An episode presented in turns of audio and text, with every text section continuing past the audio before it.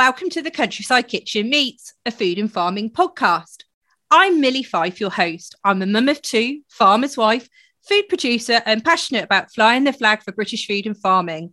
Today, we'll be chatting to Kenyan pig farmer Flavian Obiero, who loves to cook when he's not looking after his livestock.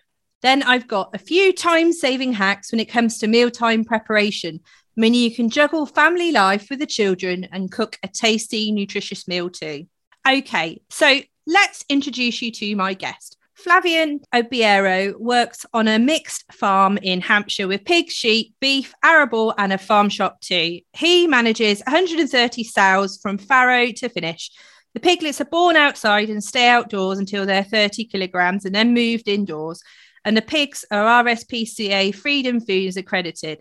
Flavian came into farming almost by accident. Having moved to the UK at 15 from Kenya, he planned to go to university to study veterinary medicine. But after not achieving the grades required, he took a year out of his A levels to work hard before off to study a degree in animal management. After completing a week's placement on a farm, he was offered a job there and ended up working there for his gap year and he hasn't looked back since. Um, he takes enormous job satisfaction from looking after his animals and uh, working outdoors, the lifestyle and access to locally produced, traceable fresh meat, and his favourite things about farming. When he's not busy on the farm, Flavian loves to cook. And this is how we have come to connect through our love of food and farming. Flavian, welcome. Hello. Hello, thank you. That's a that's not a bad uh, introduction there. How are you? Yeah, I'm pretty good, thank you. A bit cold. How are you? I'm all right, thank you. Uh, how how how does the UK temperatures compare to uh, the Kenyan climate? Oh, they don't compare. Um, but I love farming, but the what the one thing I don't like is the is the cold and winter. And you'd think after being here for 15 years and farming for 12 of them, I'd be quite used to it, and I'm still not. Every winter, I think I'm ready, and I struggle every winter. So I think it's something I'll have to get used to. we'll have to get you some decent thermals or something. Actually, this is the first year I've used thermals. I don't know why I never use them. I just used to freeze all winter, but thermals are definitely a good invention. Excellent. Um, tell me about your background. Where did you grow up, and um, what did you study? So background wise, um, I I was born in Kenya um, back in '91, which seems like for a lot of people it's not that long ago, but for me at 30 seems quite a long uh, long time ago. Um, yeah, so I was born in a city called well, was a town then, but it's a city now called Mombasa, and um, uh, that's at the coast of Kenya.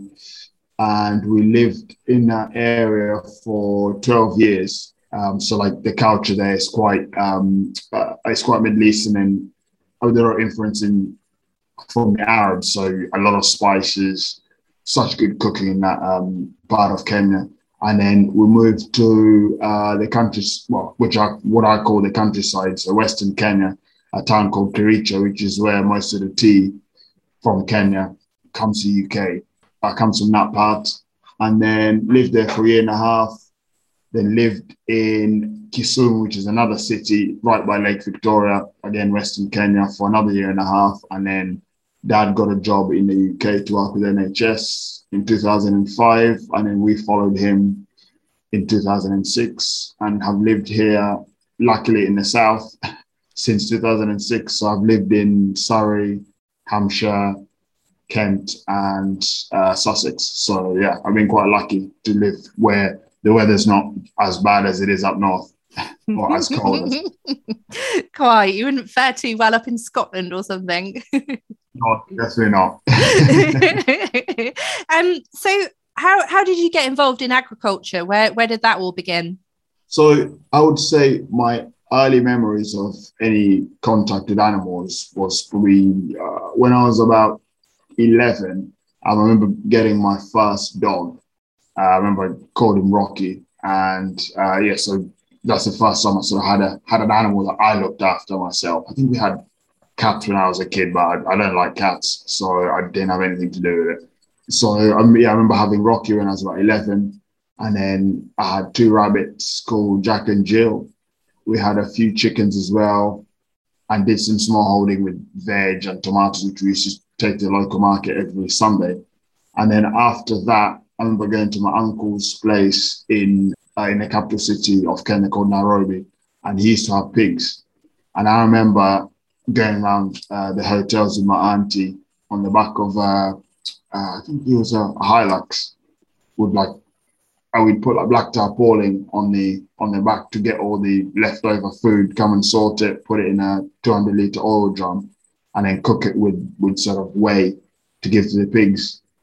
And weirdly enough, I'd go back to the house and I wouldn't get changed. I'd just sit there and I like the smell, mm-hmm. the mixture of the leftover food cooked with the pig food, as well as the pig excrement for some reason.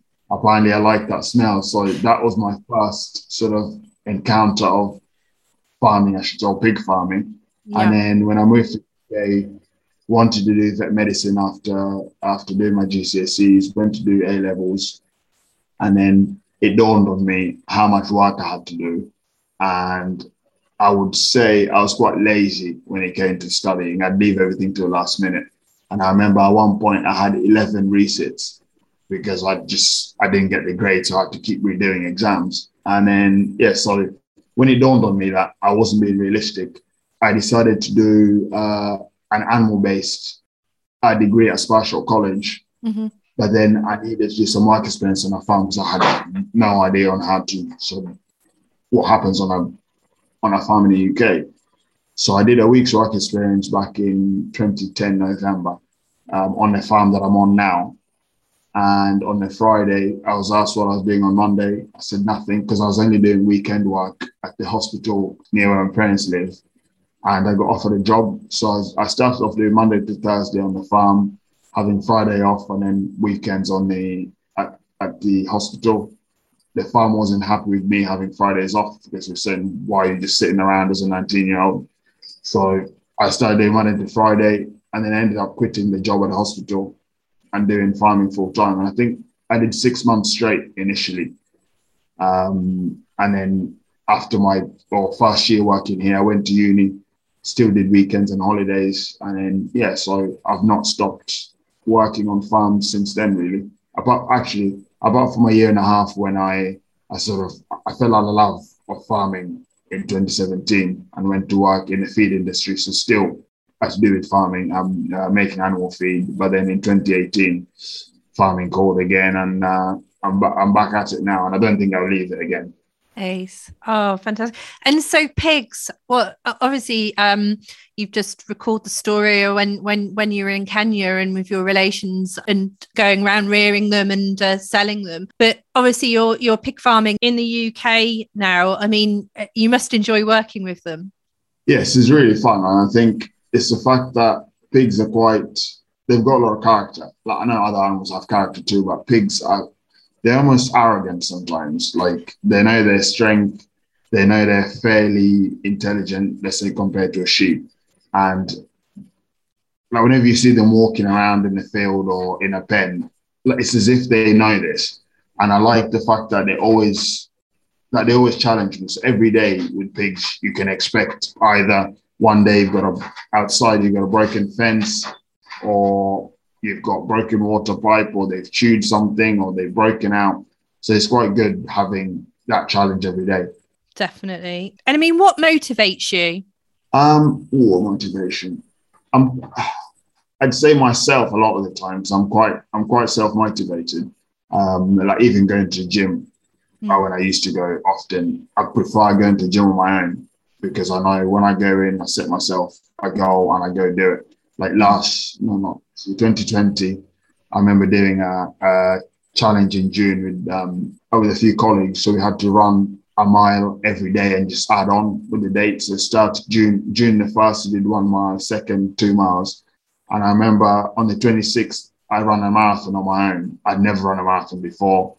Uh, I woke up I think at about eight o'clock. It was my day off, and lounged around in the house had some pasta. Two o'clock, I just ran out the door. 50 miles, I came back to the house, had some linguine, and then carried on. And I think I'm quite lucky in that if I set myself to do something, I'll just do it. Um, apart from myself, I'd say my family, um, uh, my girlfriend, and a lot of my peers. Um, uh, I give me motivation, seeing how well people are doing. I sort of ask for advice, and that gives you that push to keep going. Definitely. Oh, I'm sure a lot of people could uh, take a leaf from your book, Flavian, that's for sure. Because uh, just seeing all the wonderful things that you're doing in food and farming just mean, you know, um, you're very inspirational. I know a lot of people sort of look to, up to you. Oh, wow. being called inspiration. oh well you know it's um it, it, there, there are lots you, you know when, when you've got a, a profile like yours i think you're obviously in the public domain a lot of the time and so um, people will will look to you and i think self motivation is a great um, asset to have. Diver- let's just talk about diversity in agriculture. Do you know obviously um, you, you're you're black black skin um, and you you know you're from from a different um, part of the world. You've come over here you've been over here 15 years but have you found there been any barriers in into agriculture because of your background? Um I would say uh, personally, I've not had I've not had any barriers. Like I said, mm-hmm. I'm back on farm that I started on, and the um, uh, the farmer here, so the dad on the farm, you've got the dad, the the son uh, work on the farm, and then you've got the mother, the daughter, and the daughter-in-law work at the farm shop, and they welcomed me in 2010 when I first started here. I knew nothing. Like if it was me employing 19 year old me back then, I wouldn't have put up with me because I sometimes I was a hindrance. And then to let to then have me back 12 years on, um, sort of uh, give me that opportunity to work with the pigs and um, uh, push the pork product in the shop. Mm. I think it's amazing. So if I was to encourage anyone from my background or Kenyan or any other non-white background, I'd say farmers probably some of the most genuine, helpful, friendliest people I've met in this country. Mm. But someone has to be willing to work, willing to learn, and be hardworking. That said, because we live in a world where duality exists, that said, there are a minority out there that are narrow minded, they are blinkered, they are primitive, they are backward and still want to live in a in a world where everything is deemed as oh I live in the UK so everything has to be white um, because that's not the world we live in now. No. And I think in agriculture we bang on about diversity. We've got diverse machinery, we've got diverse genetics, we've got diverse plants. You never buy a, like a a bag of seeds for your uh, for your fields that's not mixed sort of um, a mixed variety in there. And yet, when it comes to people, we just want it to be, I even say monoculture, we just want it to be one type of person. Like in 2022, we're still clapping for ourselves for having women in farming. Mm. Why are we mm. as an achievement? They shouldn't be. Mm. We're talking about having people that are non-white in farming, people that um, gay or lesbian in farming. We shouldn't be cutting for ourselves because all these people are humans. It's not like you're getting a, a tree to come and farm, is another human being. Mm. So, whatever their background, we should just let people in with different ideas to farm. Um, Definitely. Um, but as a whole, for me, farming has made me who I am now. So yeah. I can't fault the British farming industry or the farmers that I've come into contact with since 2010. I can't fault them.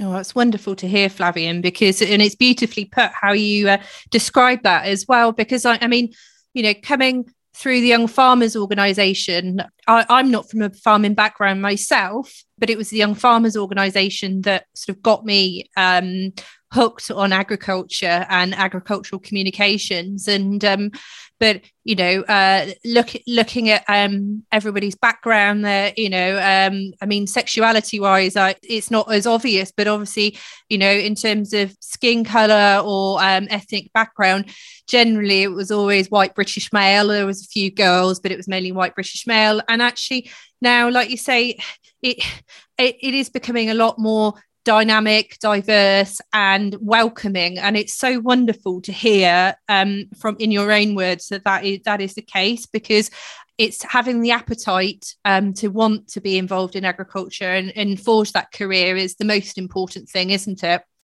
Yeah, definitely. And I think uh, the whole thing about yes, agriculture could be put down sometimes for not having people from different backgrounds, but then also the people from different backgrounds, do they want to do agriculture?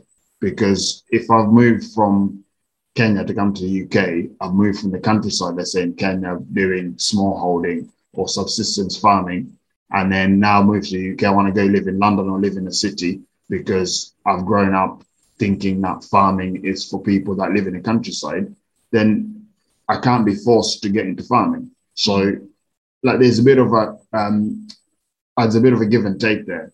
Um, but I think us in the farming industry, what we can control is giving people opportunity to come into it, whether they want to or not. That's up to them. But we need to put that option out there for people. Definitely, definitely. And so, obviously, you in your spare time you love to cook and you you've already given a nod to the obviously your Ken, Kenyan upbringing and the and the spices and the uh, exotic um, flavors that you've probably been exposed to from a young age. I mean, you know what what what inspires you and what do you like to cook? Um, what inspires me to cook? I would say hunger. Hunger yeah. is a big thing. no, definitely. I start having sort of a meal, what I want to eat, and then I just get in the kitchen and do something. But yeah. Other than that, I would say again, people that I communicate with on the food foodie platform, as much as I hate that word, um, I get inspiration from them. Like there's people on there that I've never met before, and when I look at what they're cooking and all sorts of different sort of styles of cooking, like people that make their own pasta from scratch and all those things. That for me is an inspiration. Um, and then I would say, uh, bringing it back to family, uh, growing up, sort of seeing mum and dad cooking, like my dad would just get into the kitchen and cook something so simple and yet it tastes so good. And I've always liked that where I like foods sometimes that aren't complicated. You just get in the kitchen, a few ingredients and a few spices, and you come up with an amazing meal most of the time at low cost, so you don't have to spend that much money really. But of late, I've got a uh, an obsession with chicken wings, and I've seen that. Yeah, was it Wednesday wings? Yeah, yeah, yeah, yeah. Wings Wednesday. Yeah. So um, this week was my sixty fourth flavor. So I've done it since uh, October October 2020. I've done it. So since so yeah, that is definitely if there is food obsessions, that's one of them. and so, what, what, what what's your favorite flavor to put with chicken wings? Oh, um, the favorite favorite flavor I've done would be a Japanese one. It's called karaage, which is essentially um, deep fried wings with like a, a hot sauce. And honestly, even talking about it now, my mouth is watering. and the way that I made the sauce the first time is um, my girlfriend and I had gone to, uh, to a Japanese restaurant in Brighton and we had some we had some karaage squid and I tried to look online for their sauce recipe and I couldn't find it anywhere. And I was like, okay, I'm gonna go off what I could taste and just come up with something. And she tried it and she was like, that actually tastes like what it tastes like in the restaurant. So I did it a second time with friends and everyone liked it. So that is definitely my my number one. Amazing. Um, I've done a few uh, weird ones. I did chocolate and chili wings. That was interesting. I did bacon and brie wings. Uh, I've done a lot of fruit ones, blueberry, blackberry. Yeah, so I just think of something probably on a Friday, sort sort the ingredients out on the weekend, get the wings out of the freezer Monday, marinate Tuesday night, then Wednesday they get cooked. Amazing. And what do you do? You just have them on their own? Uh so it depends what flavor they are. So like if I make one that's like like when I did the um the bacon and brie ones, I think I had it with mash because it's sort of toss into that. This week I did ancho chili wings, and I did it with the uh, Brussels sprout coleslaw and some wedges. So it just depends what it is. But sometimes if I've been busy, I'll make just the wings and post the wings and then eat it or whatever because I know for me, like that's the main bit, the wings, and then anything else I eat it doesn't really matter.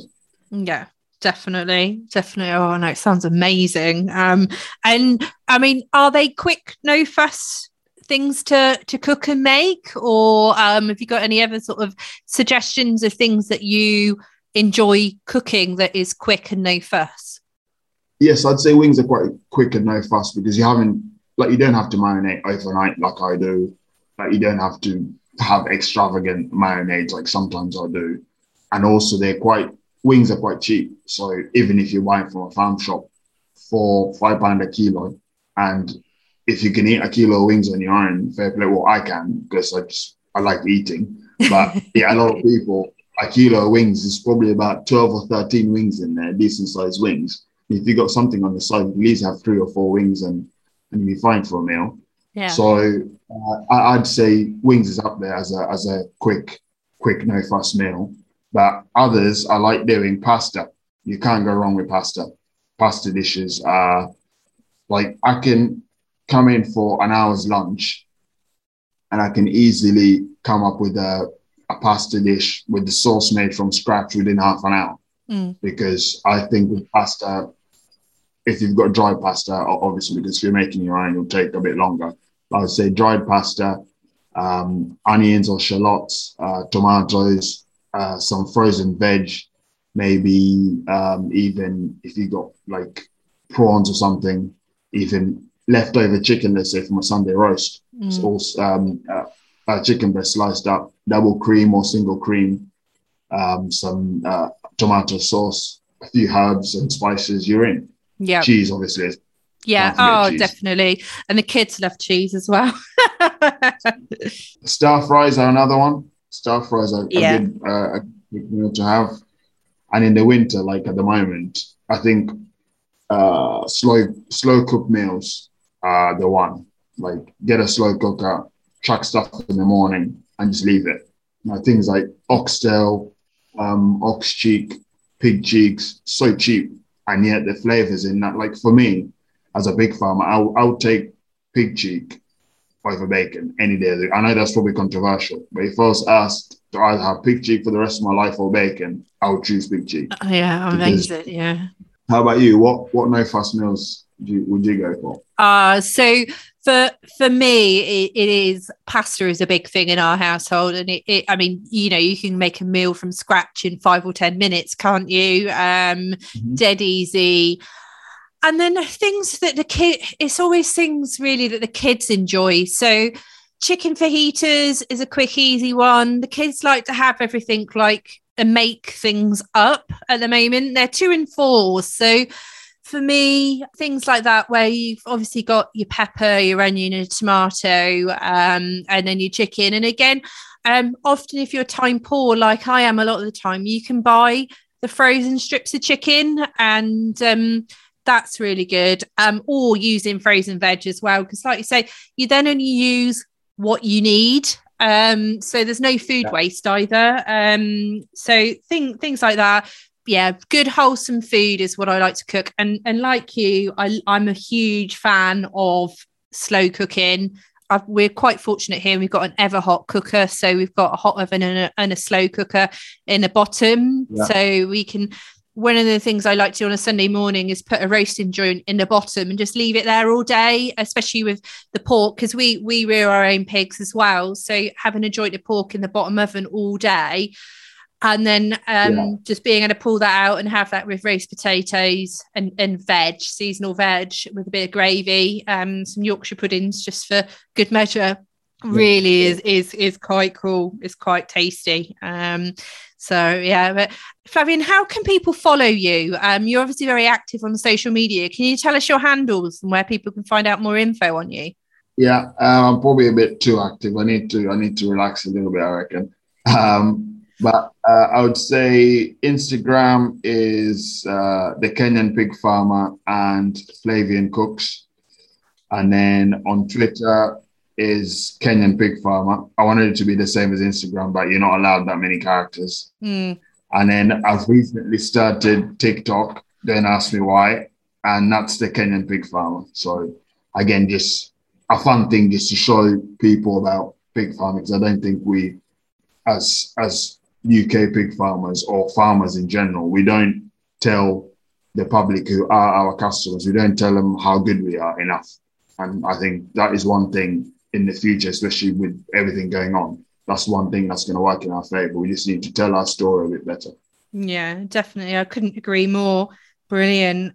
I'm now going to talk about some time saving hacks that all of the listeners at home can try. I am a huge advocate of buying British and supporting independent meat producers. However, many parents tell me that they simply can't afford to buy locally produced meat. But have you thought about stretching a meal so that it lasts that little bit longer? Take a roast chicken, for example. Roast the chicken on a Sunday for lunch and then strip the rest of the meat off the carcass for a meal the next day. Last week, I did exactly this. We had a decent sized chicken from the butcher's, which we ate the breast meat off on Sunday with roast potatoes and greens. And then on Monday, I used the leftover meat on the carcass and had a chicken satay curry with mini corn and Brussels sprouts. I threw the meat, satay sauce, corn, and chopped Brussels sprouts into a pot and left to simmer all day in the slow cooker. I served it with naan and rice. Another idea for leftover chicken is to make a pie. It's really quick and simple. And putting the leftover chicken in a pie dish with some frozen peas and then pour over a can of cream of chicken soup and then cover with some ready rolled short crust pa- purple short crust pastry for about 30 minutes in the oven until brown. And then you can either serve it with some frozen veg, maybe broccoli, or just some baked beans. we are definitely in the clean plate club when we have these meals. How does that sound, Flavian? Yeah, that sounds right up my street. That's stuff I do. And I think uh, another thing you could do with a roast chicken is make stock with the with the carcass. Um, I've just chuck some veg in there and just boil it, and then you've got free stock. You haven't got to spend one pound fifty to buy a sachet of stock another day. Um, and I think that um, the comment you made there about the um, uh, clean plate club, I think a lot of that needs to be encouraged because uh, for me growing up, I was always told you eat your food, you finish it. You don't just leave it or I don't know, give it to the dog or cat. You just you get food on the plate and you eat it, and that probably got me used to having two or three plates. So yeah, we definitely need to minimize food waste to try and help help the environment. Definitely, and in season right now, we're talking March asparagus. Um, the ground will start to warm up, and delicious asparagus will be in season to enjoy. I've got some asparagus crowns in my garden, and once you've planted them, they will take a few years to mature, but then you can start to enjoy the fruits of your labour. I love to cook asparagus in a stir fry or with some fish covered in butter. You can often buy asparagus frozen, which means the goodness is locked in and you only use the amount of asparagus you need at once. Do you use asparagus in your cooking, Flavian? I love asparagus. And another one, asparagus in pasta is mm. oh, something else. I did a tomato, uh, cherry tomato and asparagus pasta once. so good. Oh, yeah. So, I'm thinking about it. Yeah, that's the thing. When it's only got a short grow window, I mean, it, it is nice to be able to buy it frozen all year round. I mean, I mean, sadly, you can obviously get it in the supermarket all year round, but generally, it's been flown in from Peru or wherever. And I'm I'm actually a big fan of eating within the seasons, or if you can buy it frozen and it's produced relatively locally, um, then you can obviously enjoy it, and you only use what you need. Yes, I've got that with um uh, with strawberries, and I remember I don't eat strawberries that aren't British. And in the summer, I think it's probably borders on on a condition, I reckon, because I eat strawberries by the panic because I'm only there for that few those few months, So when it comes to summer, I gorge on strawberries and I enjoy it because I, it's a time of the year I look forward to. Mm. And if we go back to seasonal eating, maybe even our bodies will be more in tandem with with nature. Who knows? Because the whole thing of eating, I don't know, strawberries in December or like you say, having um I can't think of a fruit now that's not in season. But yeah, eating foods that aren't in season, like there must be something there. I don't have any evidence, but there must be something there that could could show that if we were to be more in tandem with the seasons, like the animals are, we might be healthier. I don't know.